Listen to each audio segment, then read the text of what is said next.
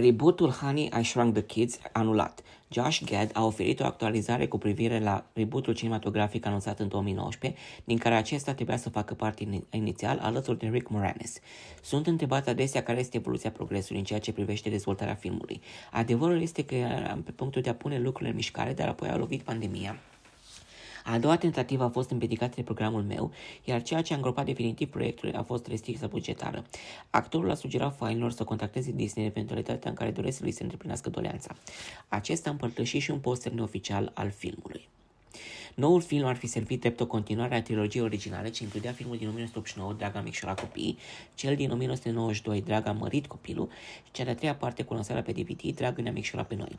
Actorul Josh Gad ar fi urmat să interpreteze versiunea adultă a lui Nick Zelinsky, fiul personajului interpretat de Rick Moranis, Wayne Zelinsky.